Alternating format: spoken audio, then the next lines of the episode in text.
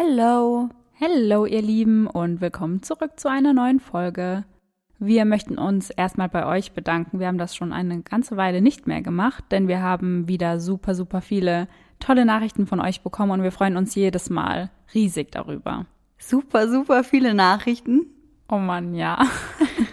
Nein, aber wirklich, wir freuen uns über jede einzelne Nachricht. Deswegen vielen, vielen Dank. Eigentlich ist es ja immer so, dass Laura und ich uns abwechseln. Und das würde bedeuten, dass ich heute mit meinem Fall dran bin, aber es gab eine kleine Planänderung und deswegen übernimmt Laura die heutige Folge. Also an all diejenigen, die sich gefreut haben, dass heute Sarah den Fall vorträgt, euch muss ich leider enttäuschen, ihr habt euch zu früh gefreut. Pech gehabt. ja, ich habe mich nämlich tatsächlich etwas übernommen mit meinem neuen Fall. Es ist einfach viel, viel, viel mehr als gedacht und deswegen haben wir uns entschieden, Regis Fall vorzuziehen und meinen in zwei Folgen aufzuteilen und so habe ich auch ein bisschen mehr Zeit zum Recherchieren. Also ihr könnt euch quasi auf unser erstes Special freuen mit zwei Folgen. Und dann würde ich sagen, starten wir jetzt mit dem heutigen Fall. Erstmal muss ich in diese Folge mit einer richtig dicken Triggerwarnung starten, denn wir sprechen über sexuellen Missbrauch an Jugendlichen und über Suizid. Also falls euch eines der Themen triggert oder beides, dann setzt diese Folge auf jeden Fall aus. Daisy Coleman wurde am 30. März 1997 in Albany, Missouri geboren und ist eine bildhübsche junge Frau. Sie ist blond, sehr schlank und trägt unzählige Tattoos auf ihrem Körper. Tattoos sind ihre Leidenschaft. Sie trägt sie nicht nur selbst voller Stolz, sondern bringt anderen Menschen gerne ihre Wunschmotive unter die Haut. Also, sie ist Tätowiererin. Wenn man so durch ihren Instagram-Feed scrollt, sieht man eine starke, selbstbewusste und scheinbar glückliche Frau. Doch wie es in ihrem Innern aussieht, weiß niemand. Am 4. August 2020 nimmt sich Daisy mit nur 23 Jahren selbst das Leben. Der Grund dafür ist unter anderem eine Tat, die sich im Jahr 2012 ereignet hat. Es ist der 8. Januar 2012, gegen 5 Uhr in der Früh, als Melinda Coleman ihre 14-jährige Tochter Daisy im Garten liegen sieht. Sie ist nur mit einer Jogginghose und einem T-Shirt bekleidet und ihre Haare sind bereits am Boden festgefroren. Denn in der Nacht lag die Temperatur bei minus 6 Grad. Oh Gott. Und sie war die ganze Nacht draußen? Nicht die komplette Nacht, aber schon sehr, sehr lange. Eieiei. Schnell holt sie ihre Tochter ins Haus und wickelt sie erst einmal in Decken, um sie zu wärmen. Als sie beginnt, die 14-Jährige auszuziehen, um ihr ein heißes Bad zu geben, entdeckt sie einige Rötungen an der Leiste und an den Oberschenkeln. Irgendetwas muss letzte Nacht passiert sein, denkt sie sich. Melinda geht mit ihrer Tochter daraufhin in ein Krankenhaus, um sie auf eine Vergewaltigung untersuchen zu lassen. Und es stellt sich heraus, dass Daisy zu diesem Zeitpunkt noch 1,3 Promille Alkohol im Blut hat 1,3 Promille. Mhm. Sie war 14, richtig? Ja. Auch ungewöhnlich. Ja, und es war ja schon der nächste Tag. Das heißt, dass sie in der Nacht zuvor 2,6 Promille gehabt haben muss. Wow. Das ist schon krass. Ja. 2,6 Promille. Ja. Das heißt, sie war komatös und stand kurz vor einer Blutvergiftung. Mhm. Doch was ist in der Nacht zuvor passiert? Wo ist Daisy gewesen und woher stammen die Rötungen an ihrem Körper? springen wir dafür einen Tag vor, zum 7.01.2012. Daisy hat an diesem Abend Besuch von ihrer Freundin Paige. Die beiden lernten sich mit neun Jahren kennen und sind seitdem die allerbesten Freundinnen. Daisy ist in der neunten und Cheerleaderin. Paige ist etwas jünger und erst in der achten. Daisys Bruder Charlie glaubt an diesem Abend, dass die beiden gemeinsam einen Film schauen, doch da irrt er sich. Die beiden trinken Alkohol, Tequila gemixt mit Wodka und Red Bull. Was zur Hölle? Ja, die testen wohl gerade so alles aus mit 14. Ja, aber gemischt ist das vielleicht nicht unbedingt die beste Idee. Nee, definitiv nicht. Und mir kann auch niemand erzählen, dass Tequila mit Wodka schmeckt. Tequila allein ist schon ekelhaft. Paige wird dann auch langsam schlecht und schwindlig vom Alkohol und sie legt sich dann kurz hin und in der Zeit bekommt Daisy eine SMS von Matt, ein Freund ihres älteren Bruders. Er fragt Daisy, ob sie nicht Lust habe, einer Party bei ihm im Keller mitzumachen und ein wenig zu trinken. Auf die Frage, was er denn an Alkohol da habe, antwortet er Wodka. Die beiden sagen also zu, denn sie denken, dass es einfach cool ist, mit Älteren abzuhängen. Sie klettern aus dem Fenster von Daisy und gehen zum Auto der Jungs. Sie werden abgeholt. Aber die Jungs waren um die 17? Ja. Finde ich irgendwie auch etwas komisch. Also ich weiß nicht, ob man mit 17 die 14-jährige Schwester eines Freundes so cool findet, dass man sie zum Trinken einladen möchte. Ja, also bei uns war es damals schon so, dass wir auch mit bisschen Älteren rumgehangen sind, sage ich mal. Aber ich kann mir in dem Fall jetzt auch vorstellen, dass sie halt einfach gedacht haben, okay, die sind jünger, die sind naiv und einfach leichte Opfer. Ja, kann ich mir auch vorstellen, weil ich weiß nicht, ich finde das irgendwie ein bisschen komisch. Aber gut, wenn das bei euch auch so war. Also wir haben uns nicht zum Wodka und Tequila trinken getroffen, ja, um das mal klarzustellen, aber ja, so im Freundeskreis halt. Waren halt schon ein paar Ältere dabei. Ja. Ja. Zu diesem Zeitpunkt ist Daisy bereits sturzbetrunken. Bei Matt angekommen gelangen Daisy und Paige durch ein Fenster in den Keller, denn Matts Eltern sollen nichts von dem Treffen mitbekommen. Sie schauen sich im Keller um. Insgesamt sind fünf Jungs mit ihnen dort. Bevor sie wirklich merken, was passiert, werden die jungen Mädchen getrennt. Paige wird in das Zimmer von Matts Schwester gebracht und sexuell von einem der Jungs missbraucht. Sie sagt mehrmals Nein, doch der Junge lässt nicht von ihr ab. Oh Gott. Aber hört sich schon so an, als wäre das irgendwie von vornherein geplant gewesen. Ja. Ich meine, sie trennen die beiden ja direkt voneinander.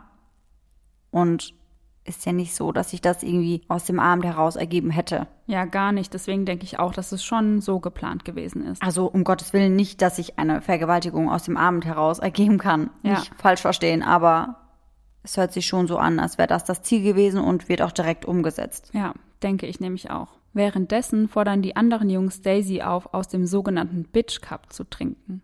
Was ist denn ein Bitch Cup? Also scheinbar ist es beim Bierpong der, also der Becher, der direkt in der Mitte steht. Aber ich glaube, in dem Fall war es einfach irgendein Becher, in dem mehrere Sorten von Alkohol drin waren. Oh je. Also noch mehr trinken. Ja. Und das, obwohl sie ja schon total betrunken ist. Ja. Und die Jungs sagen dann auch zu ihr, sie sei super tough, wenn sie das schaffen sollte. Ja, wow, mit 14 machst du das natürlich, wenn das ein paar 17-jährige Jungs sagen. Ja. Und Daisy trinkt den Becher dann vollständig leer. Oh je. Und dabei bleibt es nicht. Sie trinkt dann noch um die elf Shots. Sie trinkt elf Shots. Und wir erinnern uns, wie du eben schon gesagt hast, zu diesem Zeitpunkt war Daisy ja schon komplett betrunken. Ja, eben. Und wahrscheinlich waren es ja auch irgendwie Wodka-Shots oder sonst irgendwas, Ja. weil sie hatten ja vorher gesagt, dass sie Wodka da haben. Genau. Und das erklärt natürlich auch den sehr hohen Promillewert in ihrem Blut. Oh ja, allerdings. Als Paige aus dem Zimmer kommt, befindet sich Daisy bereits in einem anderen Zimmer. Die Jungs sagen zu Paige, sie solle auf die Couch und warten. Sie sitzt dort mit Blick auf die Tür zu dem Zimmer, in dem sich Daisy befindet. Jedes Mal, wenn sich die Tür öffnet, sieht sie Daisy dort liegen, halb auf dem Bett und halb auf dem Boden. Sie ist komplett hilflos. Oh Gott, das ist einfach so, so schlimm. Absoluter Albtraum. Ja. Nachdem auch Daisy sexuell missbraucht wurde, bringen die Jungs das junge Mädchen durch das Kellerfenster zurück zum Auto. Sie kann nicht selbst laufen, denn sie ist vom Alkohol komatös. Die Jungs diskutieren darüber, wo sie Daisy rauslassen können, ohne dass es ihre Brüder mitbekommen. Zu Paige sagen sie, sie solle schon reingehen ins Haus und sie würden sich um Daisy kümmern. Paige tut, was die Jungen ihr sagen, geht ins Haus und schläft sofort ein. Nachdem Melinda ihre Tochter am nächsten Morgen im Garten findet, findet ihr Bruder Daisys Handy im Gras liegen. Er geht es durch und liest die SMS von Matt. Er ist stinksauer und versucht sofort, seinen angeblichen Freund zu erreichen. Doch dieser reagiert auf nichts. Die Familie schaltet die Polizei ein und alle Jungs, die am Abend zuvor mit in Matts Keller waren, werden verhört. Matt selbst ist einer der ersten. Der 17-Jährige sagt, Daisy habe ihn angeschrieben und gesagt, sie wolle mit ihm rumhängen. Ja gut, aber anhand des Chatverlaufs kann man ja sehen, dass er sie angeschrieben hat, oder? Ja, weil ihr Bruder hat diese SMS ja auch gelesen. Ja, also bisschen schlechte Ausrede. Ja. Daraufhin hätten die Jungs die beiden Mädchen abgeholt und wären zu ihm in den Keller. Weiter sagt er, Daisy sei es nicht gut gegangen und sie habe ununterbrochen geweint. Als sie Daisy daheim abgesetzt haben, hätte Paige gesagt, sie werde ab jetzt auf Daisy aufpassen. Als der Beamte ihn fragt, wer denn Sex mit Daisy gehabt habe, gibt er zu, dass er es selbst war. Sie hätte jedoch zu keinem Zeitpunkt geäußert, dass sie das nicht wollen würde. Aber sie war ja komplett betrunken. Ja, ich wollte eben sagen, also sie war ja komatös. Ja, Natürlich konnte sie dann nicht mehr so deutlich Nein sagen, wie sie es vielleicht gewollt hätte. ja, vielleicht konnte sie auch einfach gar nichts mehr sagen, Ja, eben. weil sie komplett weg war. 2,8 Promille, richtig? 2,6. 2,6 Ja. Promille. Ja, kein Wunder. Außerdem sei sie auch nicht stark betrunken gewesen. Der Sex sei vor dem Trinken passiert und sie hätte ja auch nur zwei Shots bei ihm getrunken. Und von zwei Shots hat man dann 2,6 Promille. Und sie war ja schon betrunken, als sie dort angekommen Ja, ist. eben. Also die Aussage ist komplett Schwachsinn. Ja, also absoluter Schwachsinn. Und im ersten Moment wird Matt dann auch verhaftet. Auch die anderen Jungs werden vernommen und es kommt heraus, dass an jenem Abend auch ein Video von Daisy während der Vergewaltigung aufgenommen wurde. In diesem Video ist zu erkennen, wie Matt auf Daisy liegt und beide keine Hose mehr anhaben. Und das Video wurde an der gesamten Schule rumgezeigt. Und jetzt denkt man vielleicht, okay, super wichtiges Beweismittel, aber als die Polizei das Handy untersucht, findet sie das Video nicht. Es wurde gelöscht und kann auch nicht wieder hergestellt werden. Okay, aber selbst wenn sie das Video nicht mehr als Beweismittel sichern konnten, gibt es ja genügend Zeugen, die das gesehen haben müssen, wenn es an der ganzen Schule rumgeschickt wurde, oder? Ja, aber scheinbar wurde es nur gezeigt, nicht verschickt, und der Sheriff sagt dann, dass alle, die sagen, sie hätten es gesehen, wären Lügner. Aber zu dem Sheriff kommen wir ja später sowieso nochmal. Ja, schon als ich mir die Doku über Audrey und Daisy angeschaut habe, habe ich mich extrem über diesen Sheriff aufgeregt. Ja, same. In der Schule ist nichts mehr, wie es vor dem Übergriff auf Daisy war. Sie ist in zwei Seiten gespalten. Die, die Daisy glaubt und die, die den Jungs glaubt. Daisy wird verbal angegriffen und als Schlampe und Lügnerin bezeichnet. Und ich glaube, man kann sich gar nicht vorstellen, wie schlimm das für ein 14-jähriges Mädchen sein muss. Allein die Tat an sich ist schon so schrecklich und dann noch so bezeichnet zu werden, also ja. Ja, auf jeden Fall. Vor allem, du musst dir halt echt mal überlegen, sie wurde vergewaltigt, danach weggeworfen wie einen Sack Müll oder ja. sowas. Und dann wird sie auch noch als Lügnerin und Schlampe bezichtigt. In einer Fachzeitschrift wird eine Studie bezüglich der Zahl von Vergewaltigungsopfern in den USA veröffentlicht. Also die sagen da jede achte, jede zehnte, jede zwölfte Frau. Was meinst du denn, was da die Aussage war? Puh, ich würde mal schätzen, jede sechste Frau. Sehr, sehr nah dran. Es ist jede fünfte Frau in Amerika. Und jede zweite davon ist unter 18. Das ist schon sehr, sehr heftig. Ja. Es ist eine unfassbar schwere Zeit für Daisy. Doch es ist nicht das erste Mal, dass das junge Mädchen etwas Schlimmes durchmachen muss. Im Februar 2007 starb ihr Vater bei einem Autounfall. Daisy saß mit im Auto, als ihr Vater aufgrund von Glatteis die Kontrolle über den Wagen verlor. Daisy stand ihrem Vater immer sehr, sehr nahe und daher machte ihr der Verlust unglaublich zu schaffen. Nach dem Tod ihres Vaters zog die Familie nach Maryland, um dort einen Neustart zu wagen. Alles schien super zu laufen, bis zu jenem Tag im Januar 2012. Die Anklage gegen die Jungs wird schnell fallen gelassen. Vielen geht es eher darum, die Jungs zu schützen und nicht die Mädchen. Was? Warum, warum wird die Anklage fallen gelassen?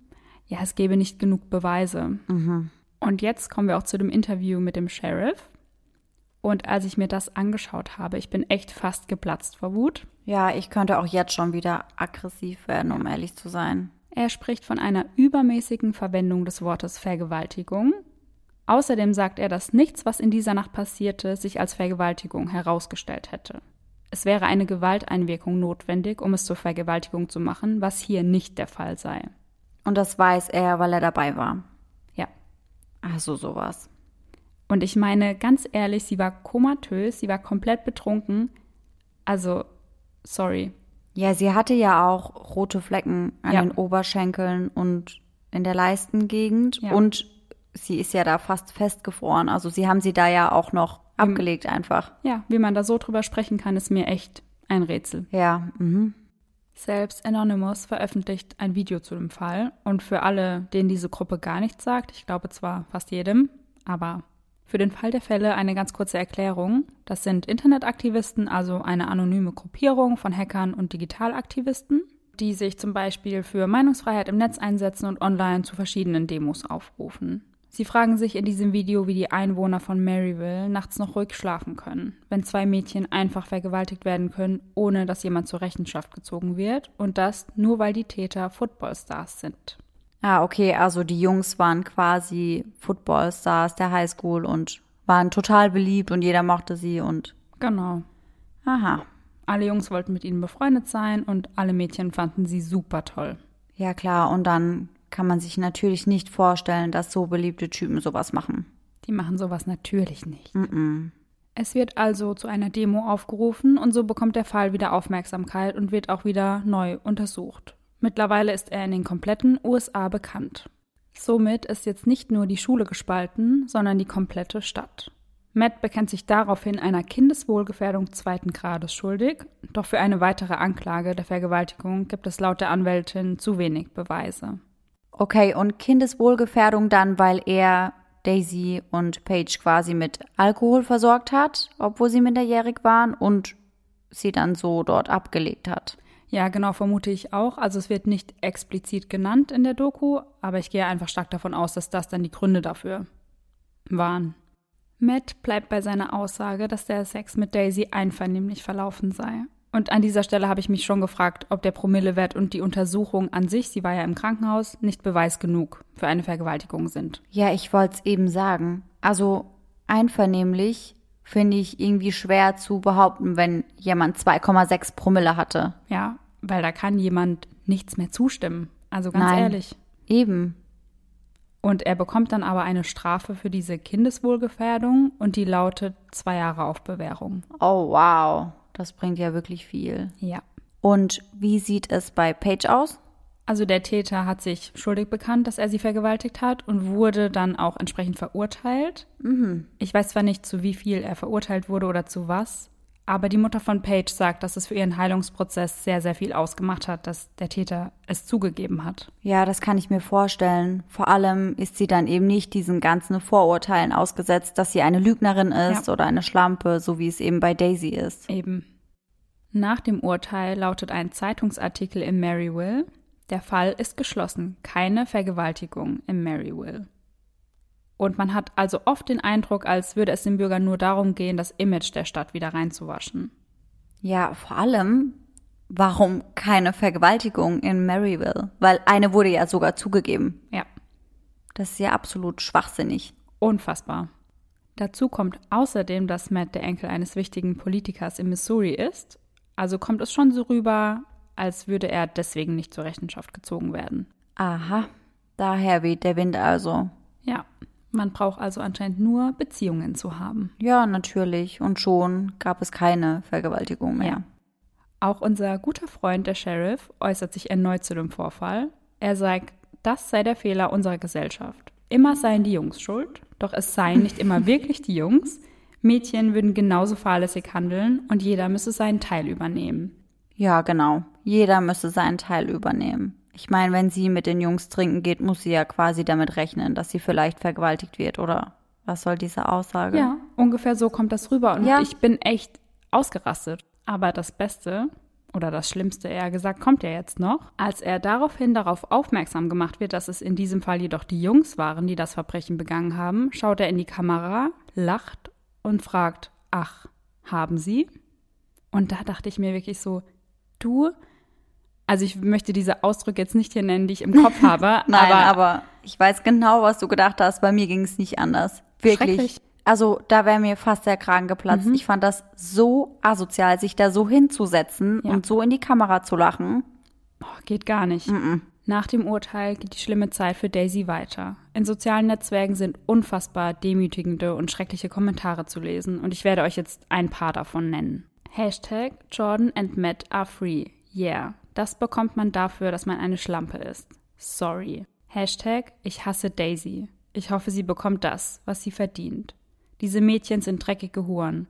Hashtag Trailer Park Future. Boah, das ist so asozial. Und das sind nur ein paar wenige von den Tausenden von Kommentaren. Das alles macht es für Daisy unerträglich, aus dem Haus zu gehen. Sie hasst es, zur Schule zu müssen. An einem Tanzwettbewerb, welcher an der Schule stattfindet, trägt ein Mädchen ein T-Shirt mit der Aufschrift Matt gegen Daisy 1 zu 0.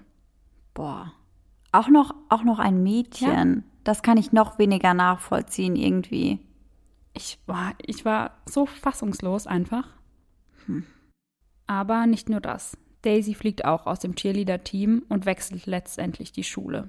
Ja, Daisy hatte bestimmt eh keine Lust mehr, die Footballspieler anzufeuern, die sie vergewaltigt haben. Ja, stimmt, das kommt ja auch noch dazu. Boah, nee. Doch es bleibt nicht bei den Kommentaren im Netz. Die Familie hat auch mit Vandalismus an ihrem Haus zu kämpfen. Daisys Mutter verliert sogar ihren Job. Und der Arbeitgeber von ihrer Mutter soll familiäre Beziehungen zu Matts Familie haben und das soll wohl der Grund für die Kündigung sein.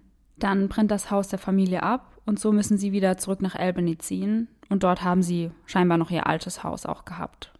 All die negativen Kommentare bringen Daisy dazu zu glauben, sie sei selbst schuld an der Vergewaltigung und sie hätte etwas anders machen müssen.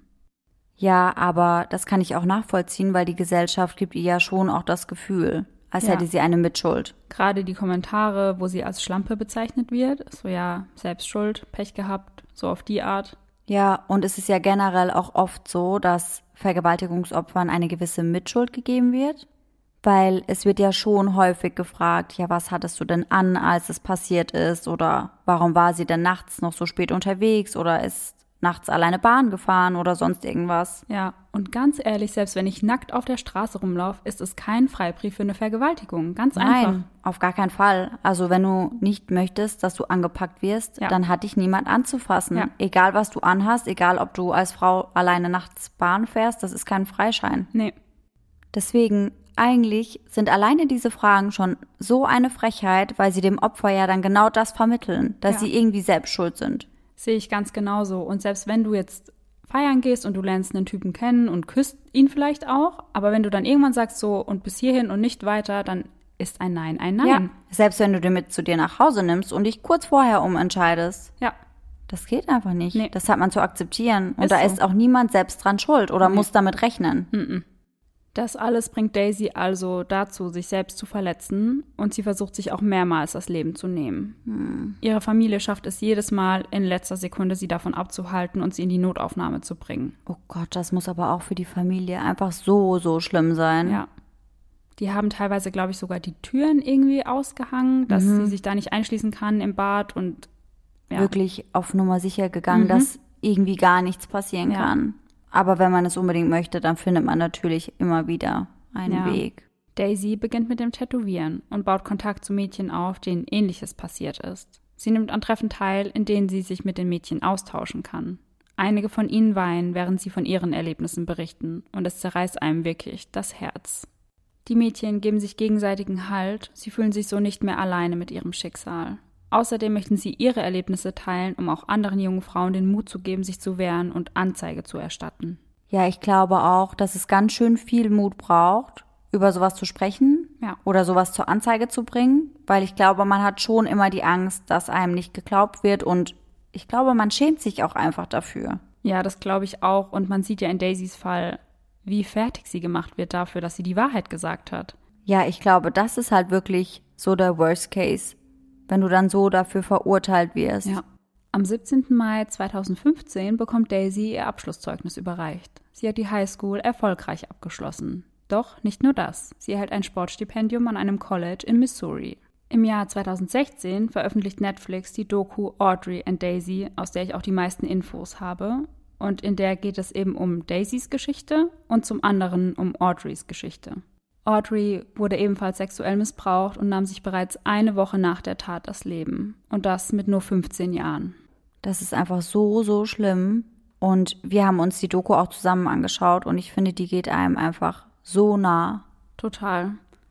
Und ich habe sie mir dann noch ein zweites Mal angeschaut vor dem Fall und ich musste oft Pause machen. Ich kann, konnte mir das nicht am Stück anschauen. Ja, ich verstehe es. Nur ein Jahr später erhält Daisy für ihre Rolle in der Dokumentation den Cinema Eye of Honor Award. Eine Auszeichnung für besondere Leistungen im Bereich der Dokumentarfilme. Und auch Audrey wird diese Auszeichnung verliehen. Gemeinsam mit Shale Norris gründet Daisy 2017 die Organisation Safe Bay, was für Safe Before Anyone Else steht. Damit möchte sie anderen Opfern von sexueller Gewalt helfen und sie unterstützen. Sie setzen sich für die Prävention von sexuellen Übergriffen, vor allem an Schulen, ein. Auch all die Jahre später kämpft Daisy immer noch gegen die Folgen ihrer Vergewaltigung.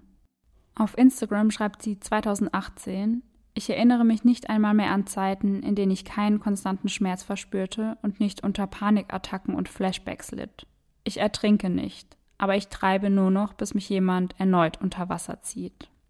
Im selben Jahr zieht Daisy nach Colorado. Ihre Mutter und ihr jüngerer Bruder Tristan helfen ihr beim Umzug. Auf dem Rückweg geraten Tristan und Melinda in einen schrecklichen Autounfall, den Tristan nicht überlebt. Oh Gott, nein. Ja. Er war zu diesem Zeitpunkt gerade 19 Jahre alt. Ein weiterer schwerer Schicksalsschlag, Wie viel muss diese Familie bitte noch durchmachen? habe ich mich auch gefragt. Auf Instagram verfasst Daisy einen unfassbar rührenden Beitrag über den Verlust ihres Bruders. Ich möchte nicht, dass es wahr ist. Ich kann weder atmen noch denken. Ich habe es so sehr versucht. Du warst so aufgeregt, mit mir dein Abschlussjahr durchzustehen. Du warst der, der immer an meiner Seite stand. Du wolltest immer dafür sorgen, dass alle anderen sich gut fühlen. Ich hätte dich länger im Arm halten sollen. Ich würde meine Seele dafür verkaufen, um mit dir wieder auf der Couch zu sitzen und Cops zu schauen oder Piepers zu hören. Du hast so lange so hart gekämpft. Ich verstehe nicht, warum das Universum entschieden hat, dass heute der Tag ist, um dich gehen zu lassen. Aber ich werde nie aufhören, dich zu lieben. Du wirst nie aufhören, mein bester Freund zu sein. Du wirst immer mein kleiner Bruder sein. Du bist jetzt bei Jenny und Dad. Ich hoffe, du hältst sie so fest wie ich unsere Erinnerungen. Eines Tages werden wir wieder zusammen lachen und trinken. Bis dahin vermisse ich dich jede Sekunde. Ruhe in Frieden, bester Freund. Ich werde nie aufhören, dich zu vermissen. Daisy weiß nicht, wie sie mit all dem alleine klarkommen soll. Daraufhin meldet sie sich bei Ella. Sie ist wie eine Schwester für Daisy und war für sie immer eine Unterstützung und die beiden lernten sich durch den Dreh zu Audrey und Daisy kennen. Auch Ella wurde im Alter von 14 Jahren vergewaltigt und so haben die beiden sich immer gegenseitig unterstützt. Sie erzählt Daisy von einer Therapie namens EMDR. Hast du davon schon einmal etwas gehört? Noch nie. Ich hatte davor auch noch nie davon gehört, aber es steht für Eye Movement Desensitization and Reprocessing, auf Deutsch Desensibilisierung und Verarbeitung durch Augenbewegungen. Und diese Therapie wird hauptsächlich zur Behandlung von Trauma-Folgestörungen eingesetzt. Laut Forschungsergebnissen fühlen sich 80 Prozent der Patienten nach nur wenigen Sitzungen stark entlastet. Bei der Therapie geht es um die Nachverarbeitung der belastenden Erinnerungen durch bilaterale Stimulationen. Die Patienten folgen den Fingern des Therapeuten mit den Augen, während dieser die Hand abwechselnd nach rechts und links bewegt. Und das unterstützt das Gehirn, die eigenen Selbstheilungskräfte zu aktivieren und eben die belastenden Erinnerungen zu verarbeiten. Ach, krass.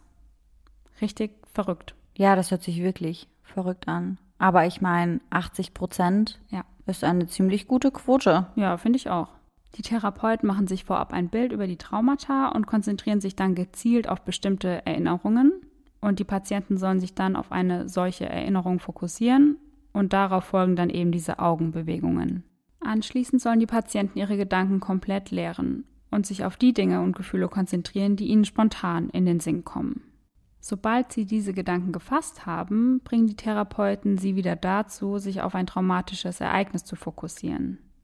Beginnen die Patienten betrübt oder gestresst zu sein, holen die Therapeuten sie wieder in die Gegenwart zurück. Und mit der Zeit sollen dann die Erinnerungen und Gefühle an bestimmte Situationen immer weiter verblassen. Genau mit dieser Therapie beginnt Daisy also, und sie findet eine Ärztin, zu der sie auch eine persönliche Beziehung verspürt. Ihr gegenüber kann sich Daisy öffnen. Ich glaube, das ist schon mal sehr, sehr viel wert, wenn du einen Therapeuten findest, bei dem du dich so wohl fühlst und bei dem du dich richtig fallen lassen kannst. Ja, weil wenn du dich unwohl fühlst, dann glaube ich, funktioniert die Therapie auch einfach nicht. Nein, dann kannst du die Person ja auch gar nicht richtig teilhaben lassen ja. an deinen Gefühlen. Dann, glaube ich, frisst du das mehr in dich hinein, als dass du mit der Person darüber redest. Ja, glaube ich auch. Gemeinsam mit Ella möchte Daisy einen Dokumentarfilm über ihren Heilungsprozess veröffentlichen und auch auf die Therapie aufmerksam machen. Der Film soll da weitermachen, wo die Netflix-Doku aufgehört hat. Er soll anderen Betroffenen Mut und Perspektive geben. Der Film soll unter dem Namen Saving Daisy veröffentlicht werden. Ella ist die Direktorin des Films und Tori DeVito die Produzentin. Und an alle, die Pretty Little Liars Fans sind da draußen, das ist die Schauspielerin, die in der Serie Spencers Schwester Melissa verkörpert. Am 4. August 2020 ruft Melinda Coleman die Polizei. Sie soll nach ihrer Tochter schauen, denn sie macht sich Sorgen, dass sie sich irgendetwas antun könnte. Gab es denn einen bestimmten Anhaltspunkt, warum sich die Mutter Sorgen gemacht hat? Ich glaube nicht, also wurde zumindest nicht veröffentlicht, aber ich kann mir vorstellen, dass sie einfach ein ungutes Gefühl hatte. Mütter haben ja als so einen Instinkt, sag ich mal. Ja, und nachdem Daisy es ja auch das ein oder andere Mal versucht hat, glaube ich, ist man da auch etwas vorsichtiger. Ja, definitiv. Gegen vier Uhr Nachmittag treffen die Beamten dann bei Daisy ein. Sie sprechen über eine Stunde mit der jungen Frau und haben auch einige Seelsorger dabei. Doch sie gehen wieder, denn Daisy macht auf sie nicht den Anschein, als sei sie selbstmordgefährdet. Und da es eben keine Anzeichen gab, konnten sie Daisy auch nicht einfach mitnehmen oder sie gegen ihren Willen festhalten. Ja, ich glaube, das kann man auch nur, wenn die Person eben eine Gefahr für sich selbst oder andere darstellt. Ja, genau. Gegen 20.30 Uhr wird die Polizei erneut gerufen, diesmal von einer Nachbarin von Daisy. Die gibt an, dass Daisy sich in ihrer Wohnung das Leben genommen hat. Wie kam die Nachbarin denn darauf? Sie hat einen Schuss gehört. Oh. Ja. Einen Tag später bestätigt Daisys Mutter die schreckliche Nachricht in einem Facebook-Post. Sie schreibt unter einem Bild ihrer Tochter folgende Zeilen. Meine Tochter Catherine Daisy Coleman beging letzte Nacht Suizid. Falls ihr verrückte Nachrichten oder Posts gelesen habt, dann liegt das daran, dass ich die Polizei gerufen habe, um nach Daisy schauen zu lassen. Sie war meine beste Freundin und eine wundervolle Tochter. Ich denke, sie wollte dafür sorgen, dass ich ohne sie leben kann. Ich kann es nicht. Ich wünschte, ich hätte ihr den Schmerz nehmen können. Sie hat sich nie davon erholt, was die Jungs ihr damals angetan haben. Es ist einfach nicht fair. Mein kleines Mädchen ist weg. Kurz vor dem Selbstmord hatte Daisy eine Anzeige bei der Polizei wegen Belästigung und Stalking aufgegeben. Sie begann bereits im Dezember, die Vorkommnisse auf Social Media ihren Freunden und Followern zu zeigen oder ihnen das mitzuteilen, und kurz vor ihrem Tod soll sie einen Facebook-Beitrag verfasst haben, in dem sie angibt, dass der Beschuldigte mehrmals bei ihr zu Hause aufgetaucht sei und bei ihr an die Tür geklopft habe. Oh je. Und sie war dann auch fest davon überzeugt, dass er Schlüssel zu ihrer Wohnung hatte, weil er ihr die geklaut hat. Oh Gott, das ist so eine Horrorvorstellung. Mega. Weil zu Hause fühlst du dich ja sicher. Eben. Und wenn jemand quasi in dein sicheres Zuhause eindringen kann, ist das eigentlich das Schlimmste überhaupt. Ja. Außerdem schreibt sie, dass der Unbekannte ihre Handynummer auf Cracklist veröffentlicht hat und mit ihrer Nummer Sex gegen Geld angeboten hat. Anschließend hat er selbst neue Nummern erstellt, um erneut den Kontakt zu Daisy zu suchen. Okay, das ist völlig krank. Komplett. Seitens der Polizei wurde das zum Teil dementiert. Also John Romero, der Informationsbeamte des Lakewood Police Department, sagt, es habe keine solcher Berichte gegeben. Daisy habe erst am Tag ihres Selbstmordes eine solche Beschwerde eingereicht, eben als die Beamten bei ihr zu Hause waren. Freunde von Daisy geben jedoch an, dass sie kurz vor ihrem Tod Angst um ihr Leben gehabt hat. Man solle nicht die Vergewaltigung als Grund für den Selbstmord sehen, sondern den Mann beschuldigen, der sie belästigt und gestalkt hat. Genau sagen sie, die Medien geben der Vergewaltigung die Schuld an ihrem Selbstmord und ignorieren, was sie kurz vor ihrem Tod durchmachen musste. Niemand gibt dem Mann, der ihr nachgestellt hat, die Schuld. Sie wollte sich lieber selbst das Leben nehmen, bevor ihr Stalker es ihr nimmt.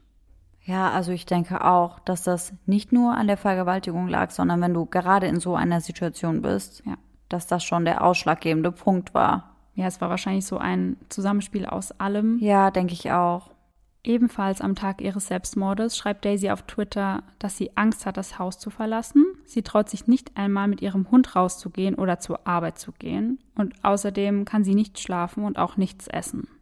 Doch Daisy hatte nicht nur mit ihrem Stalker zu kämpfen. Wochen vor ihrem Tod bekam sie die Meldung, dass sie keine eigenen Kinder bekommen könne und vermutlich ist die Vergewaltigung der Grund dafür. Daisy war am Boden zerstört. Sie erlebte also einen schweren Schlag nach dem nächsten. Ich meine, sie hat ihren Papa, ihren Bruder verloren, die Vergewaltigung und dann jetzt kann sie keine Kinder bekommen, hat den Stalker, also das ist einfach ziemlich viel. Ja, und dann kommt ja auch noch das Mobbing hinzu, dass sie jahrelang nach der Vergewaltigung eben ertragen musste. Ja. Und sowas bleibt ja auch hängen. Also ich denke mal, dass sie immer noch von gewissen Menschen so angeschaut wurde, als hätte sie die Jungs fälschlicherweise der Vergewaltigung bezichtigt. Ja. Und wenn man jetzt überlegt, sie war zum Zeitpunkt ihres Todes 23 und wenn du überlegst, was sie mit diesen jungen Jahren schon alles durchgemacht hat, also unfassbar. Ja, unvorstellbar. Man wird wahrscheinlich nie den letztendlichen Grund für ihren Selbstmord erfahren, denn sie hat keinen Abschiedsbrief hinterlassen. Ja, das wollte ich auch fragen. Sie hat gar nichts hinterlassen. Also zumindest wurde da nichts bekannt gegeben. Mhm. Menschen auf der ganzen Welt trauern um Daisy. Selbst die Schauspielerin Amy Schumer meldet sich nach dem Tod mit rührenden Worten via Social Media. Es tut mir leid, dass diese Welt so unfair zu dir war. Du warst eine Kämpferin, eine wundervolle Künstlerin und ich bin glücklich, dass ich dich kennen und lieben lernen durfte.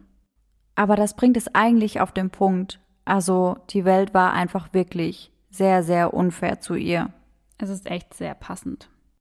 Der Film Saving Daisy wird dennoch produziert. Momentan ist das Projekt pausiert, einfach weil alle erstmal trauern müssen. Aber auf der Website des Films ist auch ein Statement dazu zu lesen. Dort steht, dass Daisy wollte, dass die Menschen die Wahrheit über ihre Geschichte sehen, ihre Auf- und Abs, ihren ständigen andauernden Kampf gegen die Traumata und wie die EMDR-Therapie sie unterstützt hat. Und daher werden sie das Projekt für Daisy zu Ende bringen. Denn Daisys Geschichte endet nicht am 4. August 2020, sondern geht durch ihre Familie und Freunde weiter. Ja, und irgendwie verkörpert Daisy ja auch alle Frauen, die eben genau das gleiche Schicksal teilen. Ja, man kann sich sehr gut in sie reinversetzen. Deswegen finde ich es echt gut, dass dieser Film trotzdem gedreht wird und veröffentlicht wird und vielleicht macht das dem einen oder anderen ja Mut. Ja, glaube ich auch. Und ich werde mir den Film auch auf jeden Fall ansehen. Ja, definitiv. Können wir uns ja zusammen ansehen. Machen wir wieder. Das ist wieder ein Fall, bei dem es mir unglaublich schwer fällt, zur Gruselgeschichte überzugehen. Aber wir wollen euch natürlich nicht mit solch einem Gefühl entlassen und daher folgt jetzt die Gruselgeschichte. Unsere heutige Gruselgeschichte heißt Das Buch. Aline fährt eine Woche zu ihrer Tante, die Witwe ist, weil ihre Eltern in Urlaub fahren. Annika, so hieß ihre Tante, empfing sie mit einem köstlichen Essen. Doch Aline wollte nichts. Annika blickte böse. Als hätte sie irgendeinen Plan gehabt und der hätte nicht geklappt. Alles klar? Geh jetzt lieber schlafen. Du hattest einen anstrengenden Tag hinter dir, sagte ihre Tante zu ihr. Ja, das stimmt allerdings, sagte sie. Gute Nacht, Annika. Nacht, Schatz. Doch nachts ermordete Annika Aline und begrub sie in ihrem Garten. Was? Einfach so. Wieder krasse Wendung hier. Ja, kann man mal machen. Zehn Jahre später lag auf einmal ein Buch vor der Haustür von Annika. Darauf stand Die Geschichte von Aline. Annika hob das Buch auf und las. Darin stand die Geschichte, wie Annika Aline getötet hat und dass Aline von den Toten auferstanden ist, um sich zu rächen. Annika bekam Angst. Noch in dieser Nacht klingelte es an der Tür. Annika machte nicht auf. Dann klingelte das Telefon. Annika nahm ab. Es war Aline. Sie sagte, ich werde mich an dir rächen. Annika machte die Tür auf. Dann auf einmal? Why? Ja, Warum? Ach ja, wenn Aline anruft, da kann man ja mal die Tür aufmachen. So, ja, ich habe sie vor zehn Jahren umgebracht und in meinem Garten verscharrt. Schön, dass sie mal wieder vorbeikommt. What? So durch. Naja, Annika machte die Tür auf. Vor ihr stand Aline. Sie erwürgte Annika eigenhändig, fuhr ihre Fingernägel aus und stach sie ihr in die Kehle. Ach Eieieiei, Laura. Die ist schon ganz schön brutal. Die ist echt sehr brutal. Und es gibt auch noch ein schönes Bild. Eine Hand mit langen roten Nägeln und ein paar Bluttropfen. Wirklich super tolles Bild, Laura. Ja, ich weiß. Und natürlich steht auch wieder darunter Laura Regenauer. Wie immer. Ja, ich muss auch dazu sagen, dass ich diese Info nach wie vor immer noch als sehr, sehr wichtig empfinde. Nicht, dass irgendwann mal irgendjemand auf die Idee kommt, diese Meisterwerke für sich zu beanspruchen. So, aber jetzt hoffen wir erst einmal, dass euch diese super Gruselgeschichte ein bisschen auf andere Gedanken gebracht hat. Und Leute, bitte, bitte, bitte, seid immer nett zueinander. Ihr wisst nämlich nie, was der andere gerade durchmacht. Und dann hoffen wir, dass ihr nächste Woche wieder mit dabei seid. Und bis dahin, schöne Träume. Bis dann. Tschüss. Tschüssi.